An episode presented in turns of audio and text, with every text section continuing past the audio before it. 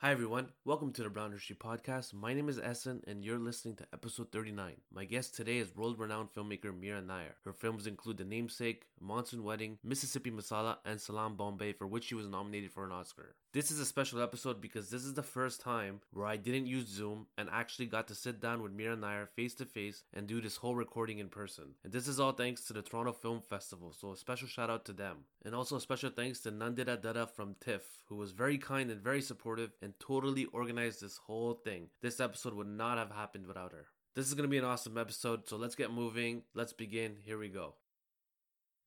Um, okay, so my first question is, you know, filmmaking takes a lot of guts. It takes a massive amount of self-belief.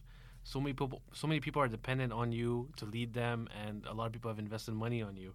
What made you think that you can do filmmaking? You know, where did you get the courage and the confidence? And keep in mind that Salaam Bombay was no ordinary debut film. It was such a big project and had a big cast, including children who never acted before, and it was filmed in tough locations. I like to think of filmmaking as a disease. Uh, you know, you're either sick with it or you're not. It's not something that you go out, at least, or I went out and chose. I really felt that it chose me, finally. But the pursuit is uh, very pointed and focused. My my journey started from the love of performance, uh, of feeling intuitively happy on a stage as an actor, and uh, but feeling also limited by how much in acting you have to be at the mercy of other people's visions. You know, your nose may be too big for this role, or your voice may not be high enough for that role, or whatever. Uh, so as an actor, I was very early on aware that I would have no control over my life, even though I loved the practice of the craft. Um, and the other burning question, uh, just from childhood days and just from growing up in India, is that we live live uh, cheek by jowl, you know, with those who have and those who have nothing. And why is this? Why is this injustice? What is this? How does we how do we live our lives so intertwined and yet so unfair? And that was the question, you know, whether art could actually disturb this question, you know, or inform this question, or whether it couldn't. And I did think that no matter how much I loved acting, it would not answer that question, you know, which led me to then taking a course in photography, which of course taught me about the sacredness of the making a frame, but yet it was observational as a profession. You know, you looked at the world rather than engaged in the world. But it was the love of the frame that then catapulted me into the pursuit of cinema verite, documentary, the cinema of truth, you know, where I studied with Ricky Leacock and Penny Baker and stuff as an undergraduate at, at Harvard, where I had the scholarship. And And that that was the first time I felt that finally here is an art form that encompasses all my loves, you know, my love of people, my love of uh, looking at the world visually, uh, of performance, of this or that. But uh, I could hopefully tell a story. In the first seven years, it was um, surrendering and entering Uh, the people's worlds that existed, whether it be strippers in a nightclub in Bombay, or whether it be um, the ward of a ge- geriatric ward of a hospital in in Boston. Uh, these are different films I made in the course of seven years before Salaam Bombay. So by the time I came to making my first feature film, Salaam Bombay, I had already made several documentaries, and documentaries are uh, lonely, patience, striving, painstaking business, where often you may or may not have an audience even at the end of that endeavor of making a documentary. Yeah. But that's what told me that this is what I am cut out for. You know, the rigor of it, the struggle of it. This was something I believed in and, and, and I could do. And it also made me, uh, you know, I call it now, you have to have a heart of a poet and the skin of an elephant. It, it also gave me that uh, bulldozer quality.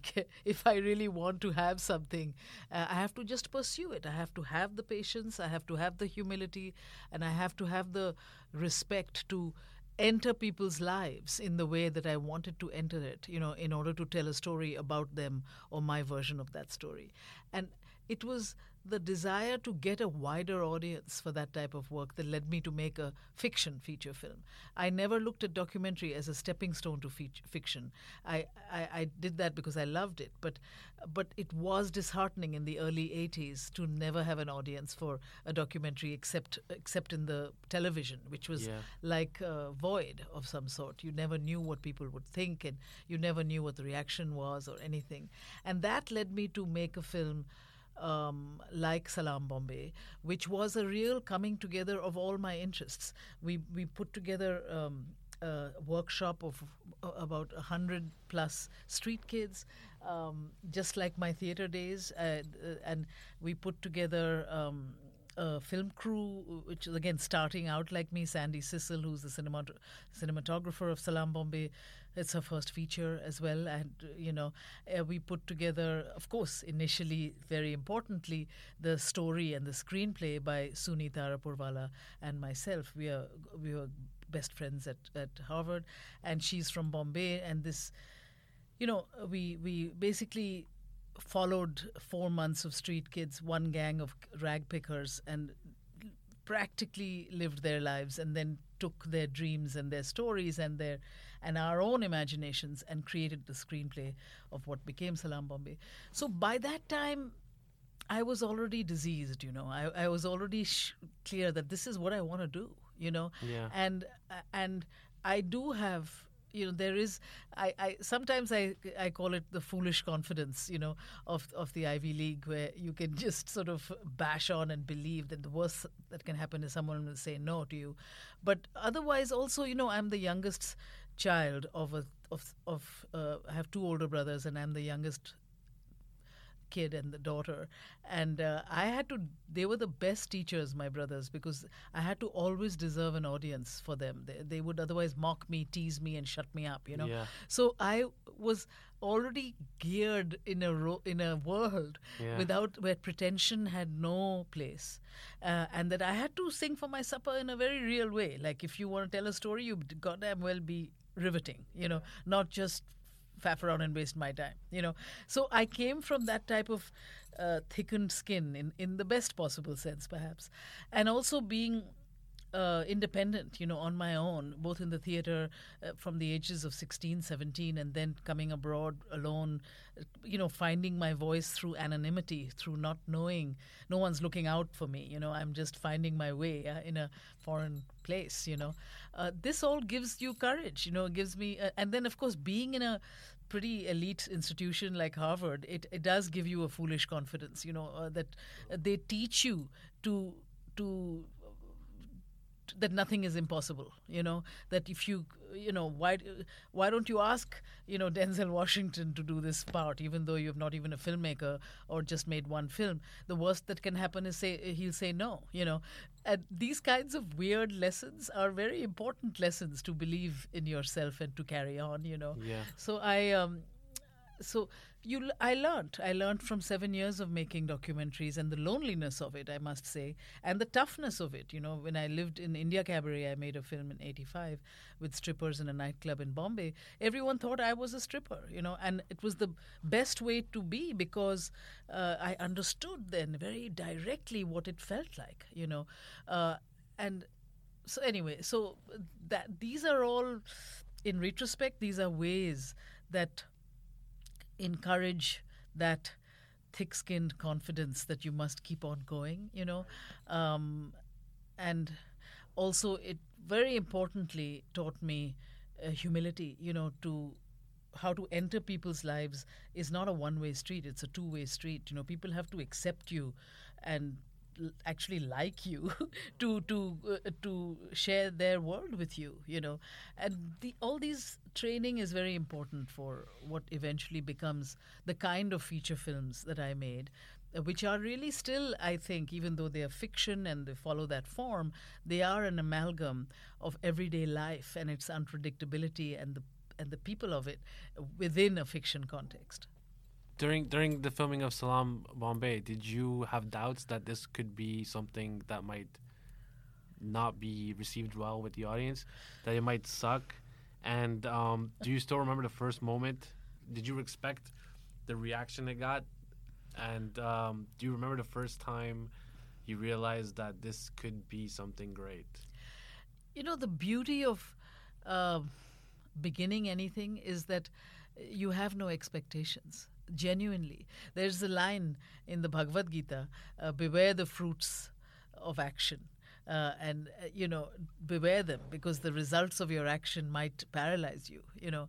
Uh, and but the beauty of Salaam Bombay was that I had never been to a feature film festival even in my life. Forget about going to Cannes and dreaming of it, you mm-hmm. know. I had only been to documentary film festivals, you know.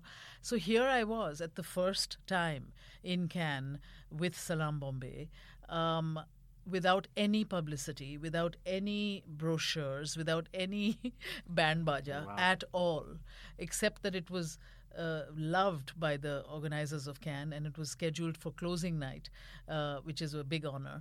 Uh, and and uh, yes, so when, when I and at that at that at that closing night, you know, it was thirty minutes standing ovation, literally by the thirty clock. minutes. thirty minutes. And then you just stand up and clap you for thirty minutes. You stand up, and they really know how to do it. The it must fr- be really awkward for you to just sit there and just I wait. Didn't know whether to cry or to laugh or to, you know, and also you couldn't get out of there because no one was moving. You were just standing up and clapping. And and so that definitely woke me up into it something. And, you know, there's a there's a there's a A lovely thing in the film where the chaipa or the tea boy uh, smokes or buys or steals this Ganesh bidi, you know, these yeah. uh, bidis, these little leaf cigarettes. And right after the thirty minutes ovation, there was a young French girl who came to my hand and just gave me two Ganesh bidi and said, uh, Mira, this is for you. And I was just like, oh my God. That's and, funny. And then, and I was in, I was uh, living, I had no money even for a hotel room. Uh, at Cannes, and I was had rented a room in a pension, in a in like an Airbnb, like one room in an old lady's home, yeah. you know, and uh, and her, I, they were, of course, this was nineteen eighty-eight. There was no cell phones. There were no phones. I, I used the landline of that old lady for my catalog, for the Cannes, you know, where can you find Mira Nair? I had the landline of the phone of the old lady's wow. pension, and when I went back after the premiere and the screening at about two in the morning, that phone rang from two a.m. till nine a.m. Wow. And I just would scramble to the hallway where the phone was and just pick it up. And by the morning, we had sold the whole world. Wow. Except the U S A, which held out for a bit. But every country in the world was basically buying the film. And all that was the first time. And right up to the Oscars, everything we had was the first time. Uh, publicity, by the way, nine months of publicity around the whole world that I had to do was also for the first time.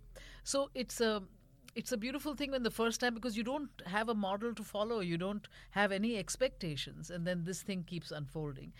Uh, it never happened really exactly like that. It did. The little versions of that happened with Monsoon Wedding later on, and uh, to some extent with...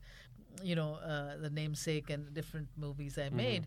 But in that kind of fairy tale of you going there as nobody and then you're emerging as, you know, the toast of the town, yeah. it doesn't happen often. That's a rare fairy tale kind of story. Yeah.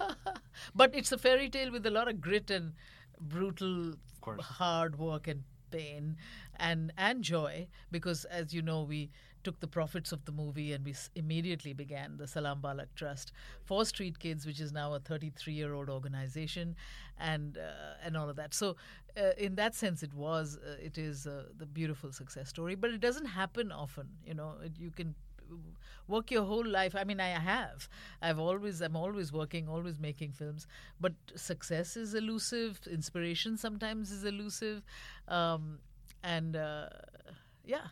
So, but it's beautiful when when it can happen, especially for something that is such a risk. And, and uh, no one, I mean, everybody thought I was nuts in India. You know, we were shooting on the streets of Kamathipura, the red light area. We were shooting with as much care. We had silks uh, for diffusing light across all these red light area streets. And people thought, where's the movie star? Who are we protecting to make look so good? And there were these five street kids.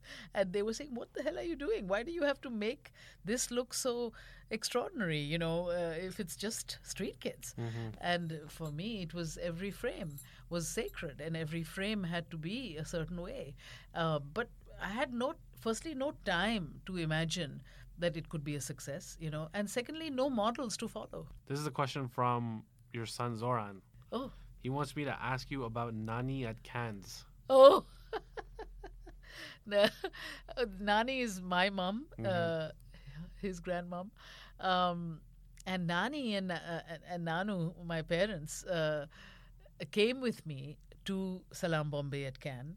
Uh, it was the first film festival that they had ever come with me on. Um, and my mom always wore saris and does wear saris. And, and at that time in France, uh, it was not so often to see an Indian film, hardly ever, in Cannes, and certainly not so many Indians.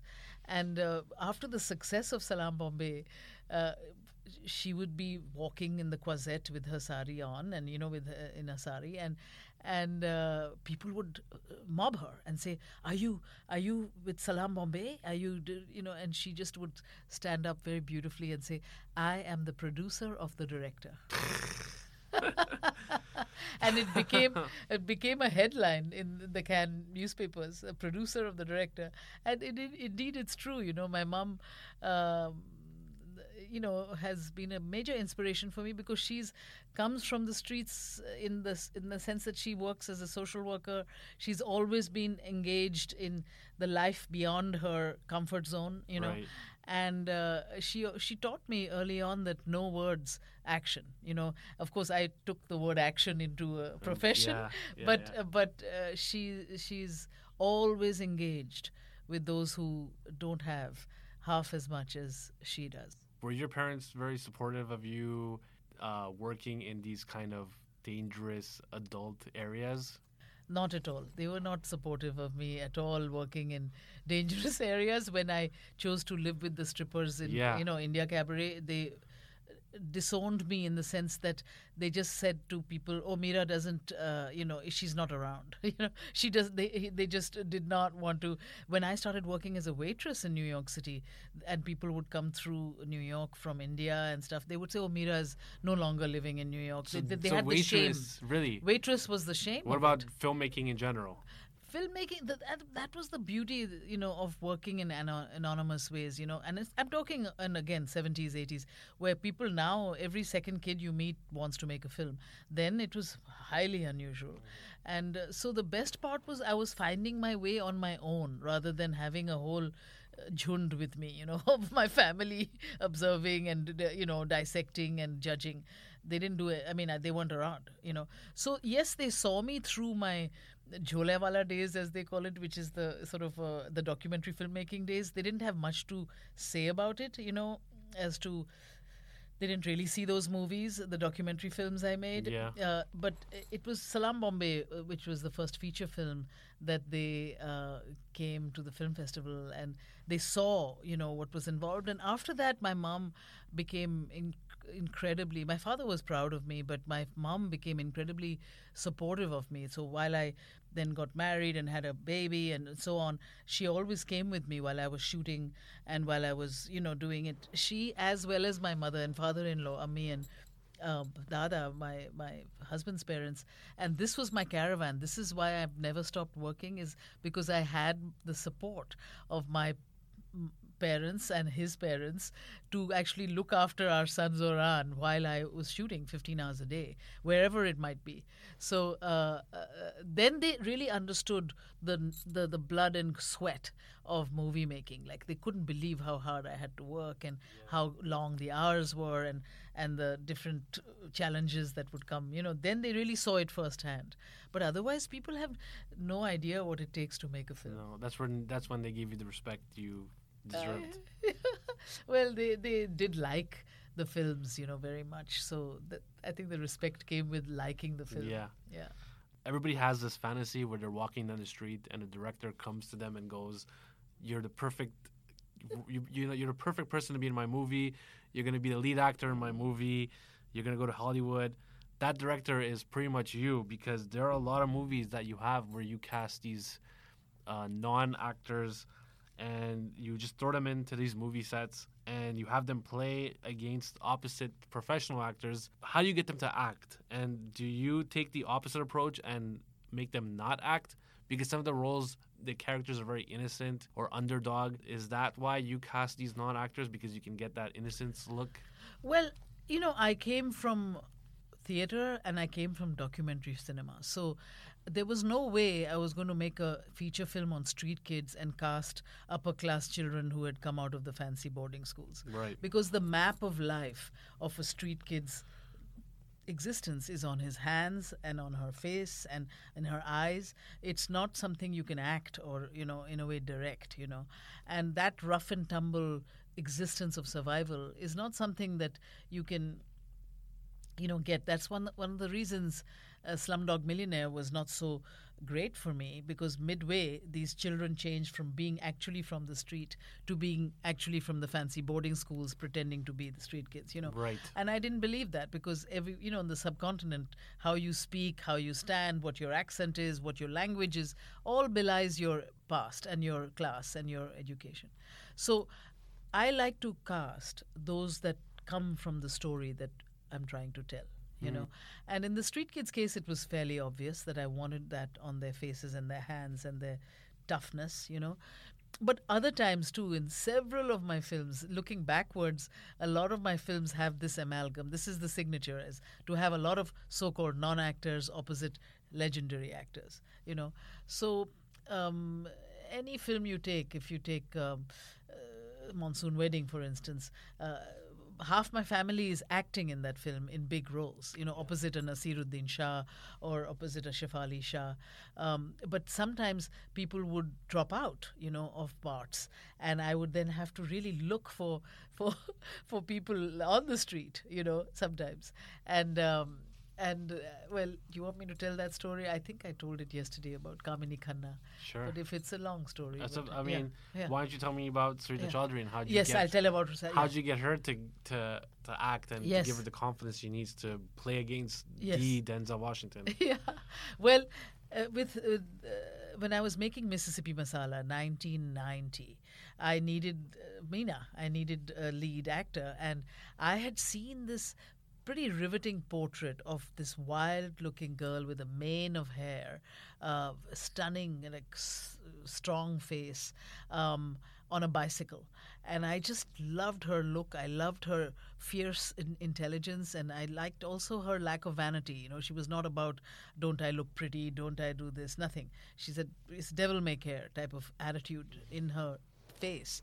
And I asked to find her.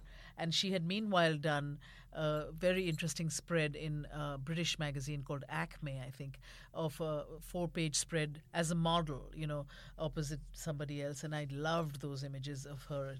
Sent these images over to Susie Figgis, who was my casting director, uh, and I said, find this girl, you know, and assuming she was in England. And she was. She was a film student, theory student, not an actor.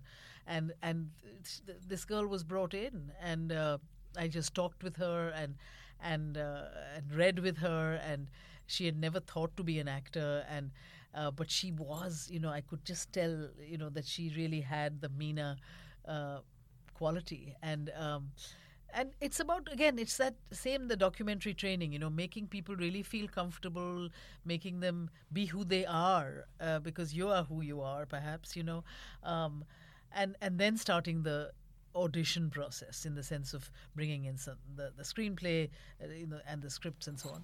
And and just her, she just had it, you know, she had the ability to be herself, and she was had actually, again, lived a very strong part of that life of Meena, of somebody who lived between worlds, who looks very different from the white mainstream that she's sitting around, but yeah. who holds her own with them, et cetera, which is Meena, you know.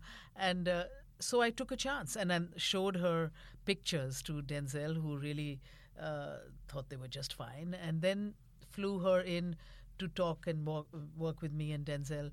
And we did this sort of very laid-back rehearsal, you know, just the three of us. And then it became clearer and clearer. This is definitely Meena, you know. Uh, and that's how that happened. But I think for me, it's uh, always having an eye for people. I really look at people. Even now, yeah. I'm looking at people. I'm casting, you know, in a sense, all the time. Yeah. Uh, uh, and then taking a, ch- you know, then working with them, talking to them.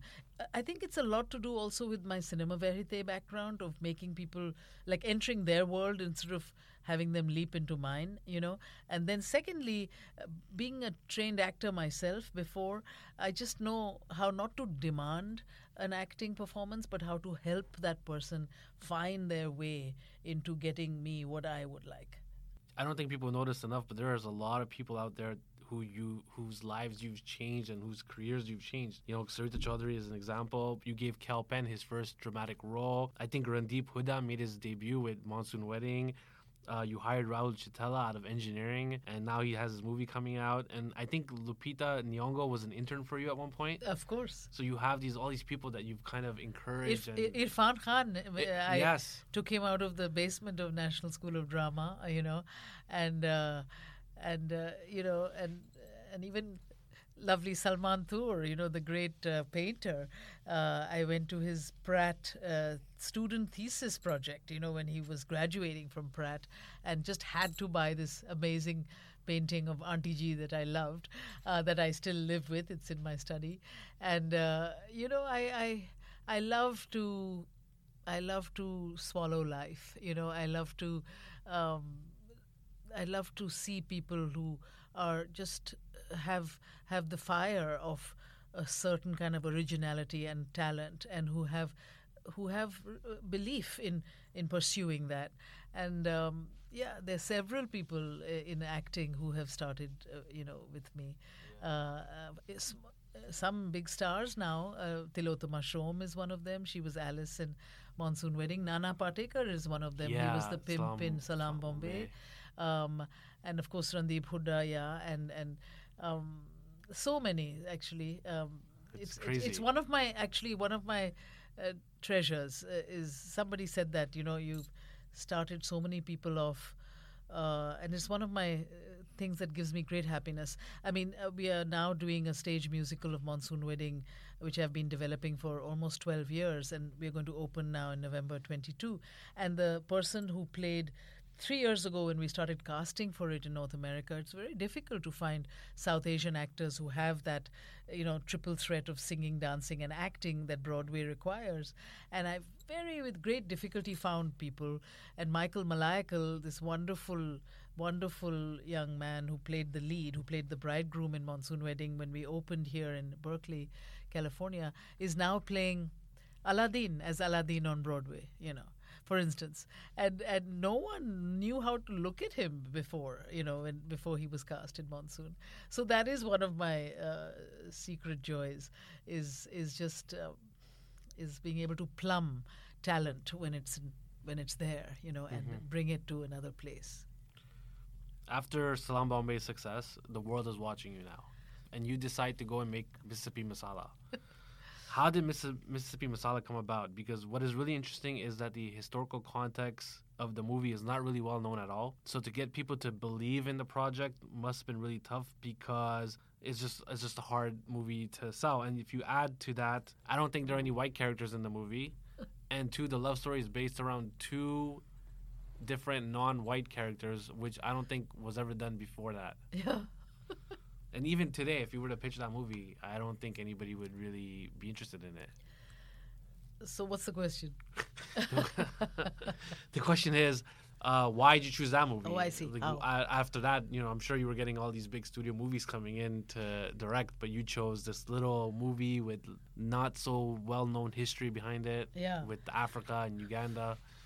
Well, um... after Salaam Bombay, I, I was offered genuinely every film that had children of every color in it. And again, it's... Um, I, I also, you know, I also had every lot of agents, you know, Hollywood agents after me to represent me. And I came from that weird bulldozing place where I didn't require an agent, I thought. I said, why an agent? You know, I know... that I'm, I'm not going to be here to hustle for jobs, you know. I'm going to be doing my work, you know. And uh, I didn't want to be regarded like as somebody available in the marketplace. Weirdly, weirdly, you know. And, um, but but certainly I was pretty clear about the movies on children coming to me, that I didn't want to repeat myself. I did, I'd just done that, and I did not need to do that again. And I was very clear-eyed about how that's what Hollywood, that's what our film industry does, is that you proved yourself on one thing, now make ten times over, you know. Mm-hmm. And I kind of had a weird wisdom that life is not long, life is short, and you have to do things that are still a challenge almost every time, yeah. you know. And the idea for Mississippi Masala w- w- came to me from being a brown kid between black and white at, at university, you know, and I, I at Harvard, you know, and I was very much somebody who swung between both communities with ease, you know, and yet saw invisible lines between us all. And um, so I was looking for a story that I could hang this idea on, the idea being the hierarchy of color, you know, the, the, the different ways black, white, and brown, you know, interact and are together. Um, and that's when I started reading, and I read about just on a cerebral level, the U- Ugandan expulsion in nineteen seventy-two by Idi Amin of all the Asians who had never left, who had never been to India even, who had lived there for three generations, suddenly asked to leave, uh, ninety days he was, they were given. And also this weird, there used to be an Indian tabloid called India Abroad, and there was a newspaper in La- in New York which used to, you know, write these stories of Indians coming from Uganda and different places who were taking over the dirt poor motels of Mississippi.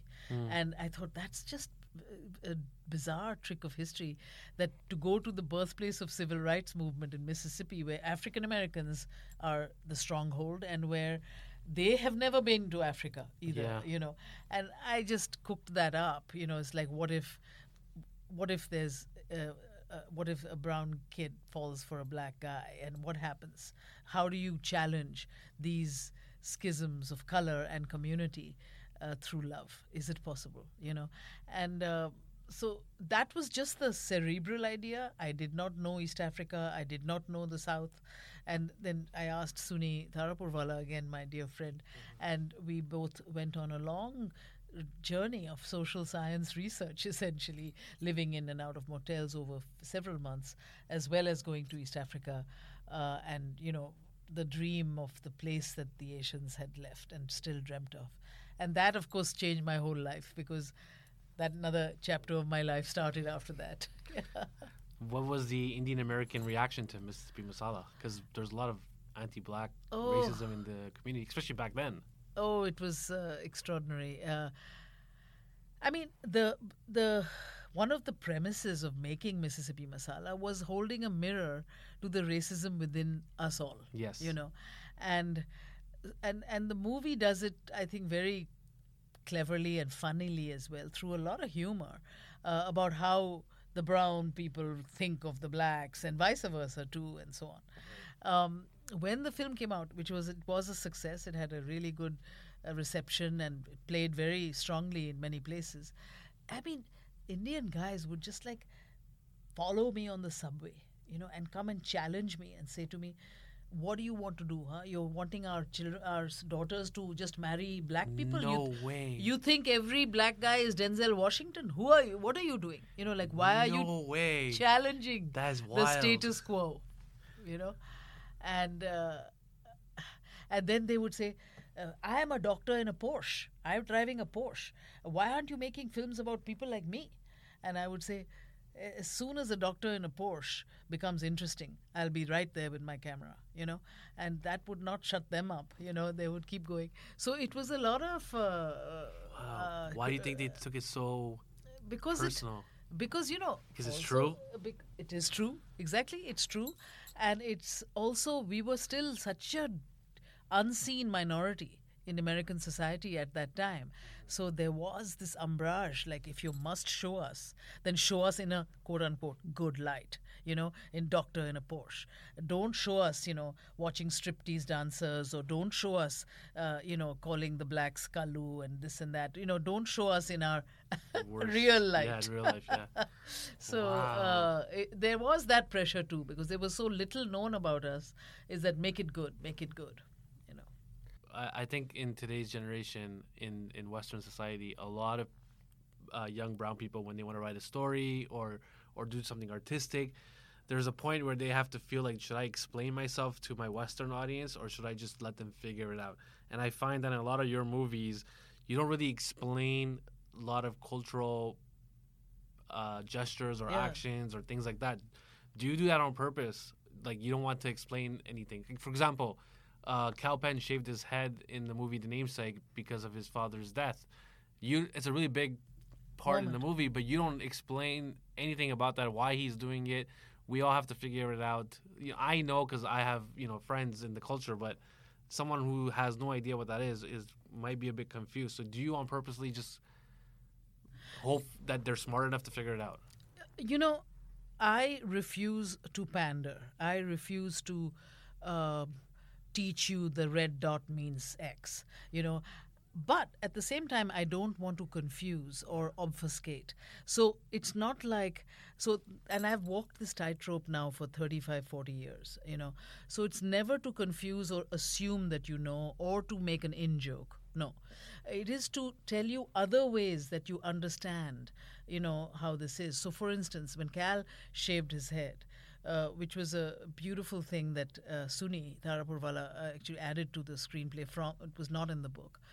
Um, w- how I explained it was when much earlier in the film, in the story, when Ashima's father dies, uh, her her brother in the film um, sh- with a shaved head, in respect to the father having died, calls her up in America and tells her that her, our father has gone. And it's a hint to the audience that if you're noticing it, uh, that you see that he is bald. And he was a young man. He was only twenty years old. And you know him in the film with head of hair. So now you see that he's got a bald head, you know, and he's talking only about the death of the father. And then later in the film, when when he dies, when, when Ashima's own husband dies, Gogol's father, Kal Penn's father dies, Um, that's why we have that, the shaving of the head. And the shaving of the head was accompanied by this rap song that I commissioned for that section, which was uh, a great song that they cooked up about tradition and rules and rituals and, and atonement. You know, these are the layers of respect that we give our ancestors when they pass.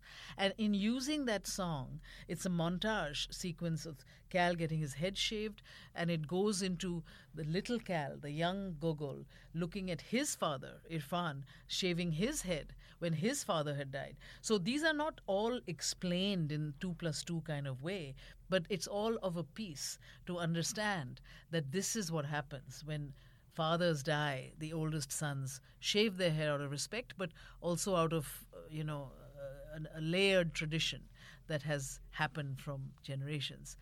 So that's how I like to do it, you know, using cinema in all its sort of glory, I hope, mm-hmm. you know, to make these ideas clear, and even if not fully clear, at least powerful. There is a lot of music and singing, uh, lots of singing in your movies. Yeah. This is a question from Ali Sethi. He told me he's a big fan of your movie soundtracks. In fact, he was part of uh, The Reluctant Fundamentalist. He feels like there's a music producer inside you somewhere, and he wants to know if you ever considered making an album. You know, I am a music producer, and I love it most uh, uh, to do. And all my soundtracks are very carefully, uh, not just curated, but uh, also commissioned into actual... Uh, melodies and, and bringing things together, yeah. A lot of found music in them as well. A lot of times mus- uh, mov- uh, movies are inspired by a piece of music for me. The Namesake was inspired uh, almost completely by... Um, Nitin Sawhney had done a beautiful song, uh, the Boatman song, in one of his albums, and I loved it, and I used it in the film, and we wrote uh, you know, a lot to that song. Um, but Nitin hadn't done any kind of soundtrack like I got him to do with uh, the, uh, the Namesake. It took us weeks together to really cull this extraordinary soundtrack that he did. Um, so yeah, I am a music producer. All my all my soundtracks are virtually produced by me, um, and I would love even to work with Ali. Wah, as I did, I made him you sit did. in that Ritz hotel in Old Delhi and do Dil Jalane Ki Baat, uh, you know, because I just had to have his songs, uh, his his voice somewhere. Um, but I am I am that. I do definitely feel that now. I'm entering a Musical. feature a feature film uh, with uh, Pharrell Williams doing music. Uh, you know, traversing both uh, the American sound as well as very much an Indian sound, um, and then of course the stage musical that I'm about to do with Monsoon Wedding, uh, with Vishal Bharadwaj's music. So uh, there, uh, you know, I uh, what can I say? It's music is like oxygen for me, and I think that it's really a amazing element to bring to cinema if you use it correctly and if you don't overuse it. Uh, um, in fact, silence is uh, much more vital uh, than in order to appreciate music, I think, uh, in cinema. Um, yeah, if I could make music every year in my life, I would be a very happy person. You can, and I, I am. think you can sing. I think you have. The I'm trying to sing. I am singing, and Ali, in fact, is my teacher. Yeah. Uh, but I've not been the best student because I do too much else. I, Riaz means you have to really surrender to yeah. that rigor of practice. Yeah. And uh, I think I think you're doing the musical. I think you have a guru, and you kind of have to be really dedicated. Yes. It's not like a Western way of learning music. No. You have to be in it. Yeah. You have to live, breathe, and, and eat music. Yes. And because there's so much to learn, it's not Im- it's impossible to uh, know, you know, enough. Can we talk about politics a bit? If you want. She says. Um, A Suitable Boy encountered ah. some controversy. You know, some people were angry that you had scenes of Muslim, a Muslim and a Hindu kissing.